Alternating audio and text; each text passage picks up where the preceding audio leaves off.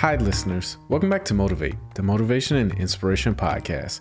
I'm your host, Dahi D, and today's guest is Inky Johnson talking about why circumstances never change the obligation. So, this is a powerful motivational speech because it really emphasizes the point that no matter what you're going through, whatever you think is your purpose is supposed to happen, and you're supposed to make it happen no matter what. If you think things are tough right now and everything is bleak, just imagine not reaching your destiny. Just imagine not being all who you're meant to be. That is much worse than whatever you could be going through right now. Whatever you promised to yourself, whatever the universe told you to go achieve, you have to do it. It's not negotiable. And no matter what you have going on, you have to make sure you go out and do it. You see, there's always going to be a reason not to do something, and you're seldomly going to feel like doing it. But if it's supposed to be, then you have to do it. That's it for me today. Thank you all for listening. I hope you all truly enjoyed today's episode.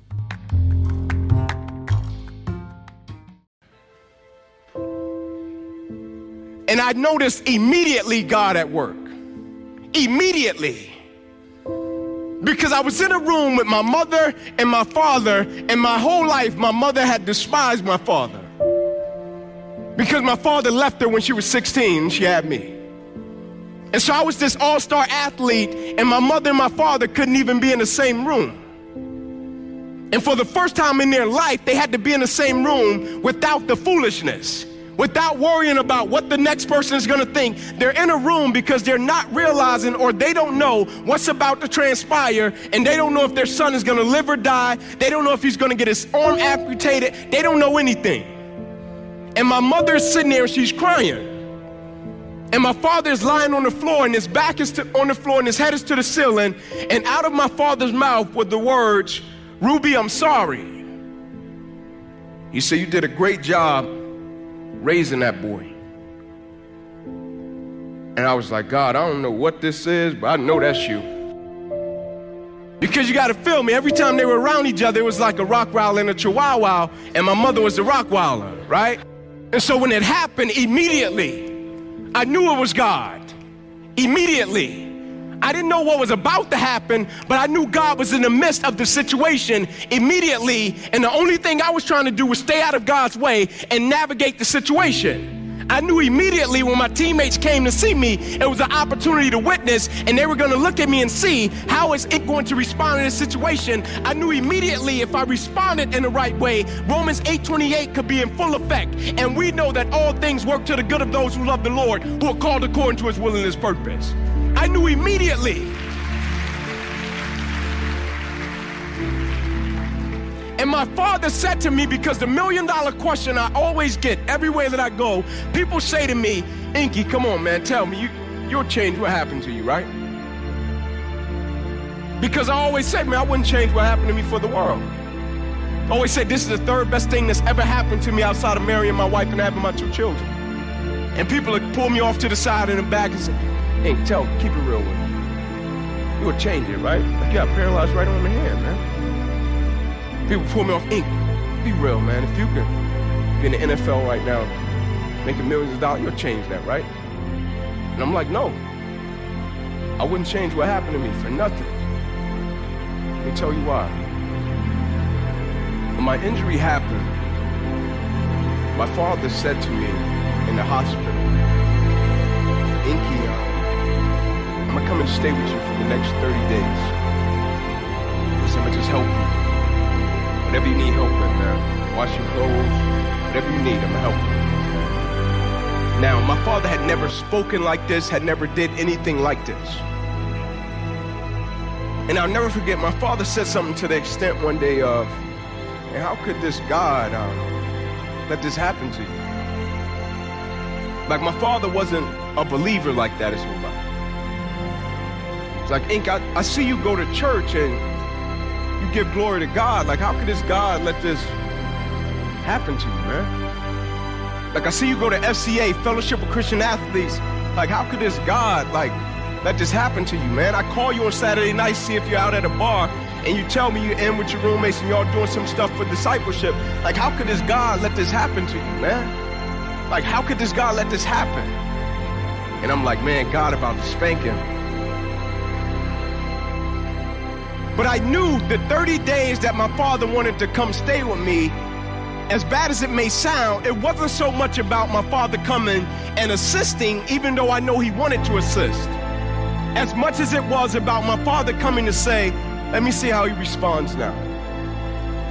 Like I'm on the fence with my faith. My father at the time, I'm on the fence with my faith. People are talking about this God thing. I'm trying to figure it out. I really can't comprehend it. I see bad things happening to people that I consider to be good people. So let me try to figure it out. It's somebody I love, somebody I respect. Now they're going through an extreme level of opposition and they've lost the thing that we both place our identity in. And so, yeah, I want to help him, but I really want to see how he's going to respond to the opposition. And he says he's a believer. Now I want to see if he's still going to pray at night. Now I want to see if he's still going to say, Glory to God. Now I want to see if he's still going to say, Hey man, can you tell me, take me to Fellowship of Christian Athletes? I knew it. And my father would take me to Fellowship of Christian Athletes. He would drop me off and he would say, I'll wait out here. Ink, I'll be waiting on you.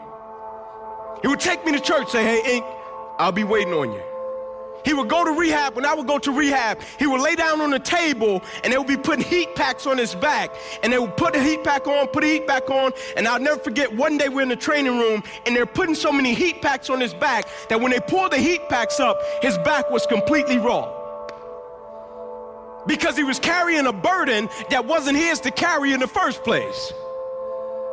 He was trying to carry opposition that wasn't his to carry in the first place, but because he had no connection, it's like Wi Fi. He couldn't connect, so he didn't have anybody to give it to, and his ego was in full effect, edging God out. His ego was in full effect, and it was breaking him. Every single day, he went from 6'3, 250 to every single day, his back got lower and lower. And every single night, the routine was the same. I would get on my knees, I would pray at the same time.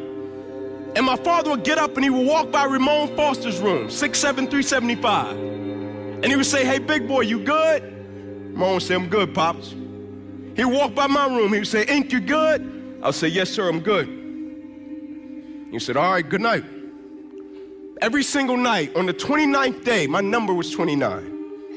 My favorite Bible verse is Jeremiah 29 11. For I know the plans I have for you, declares the Lord. Plans to prosper you and not to harm you, plans to give you hope in the future. On the 29th day, the day before my father was scheduled to leave, I hear my father, Hey, big boy, you good? Ramon says, I'm good, Pops. He walks by my room. I'm on my knees on the side of my bed, getting ready to pray. I said, Ink, you good? I said, Yes, sir. I'm good. Goes to walk off and he comes back. He steps in. He says, Hey, Ink. I said, Yes, sir.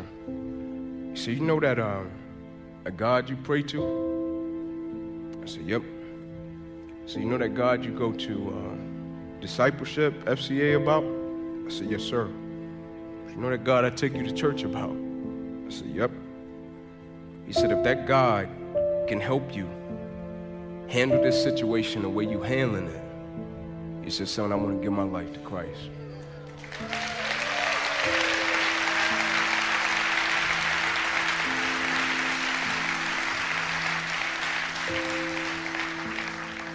And not only did my father get saved, it corrected his household. He had a wife and he had two daughters.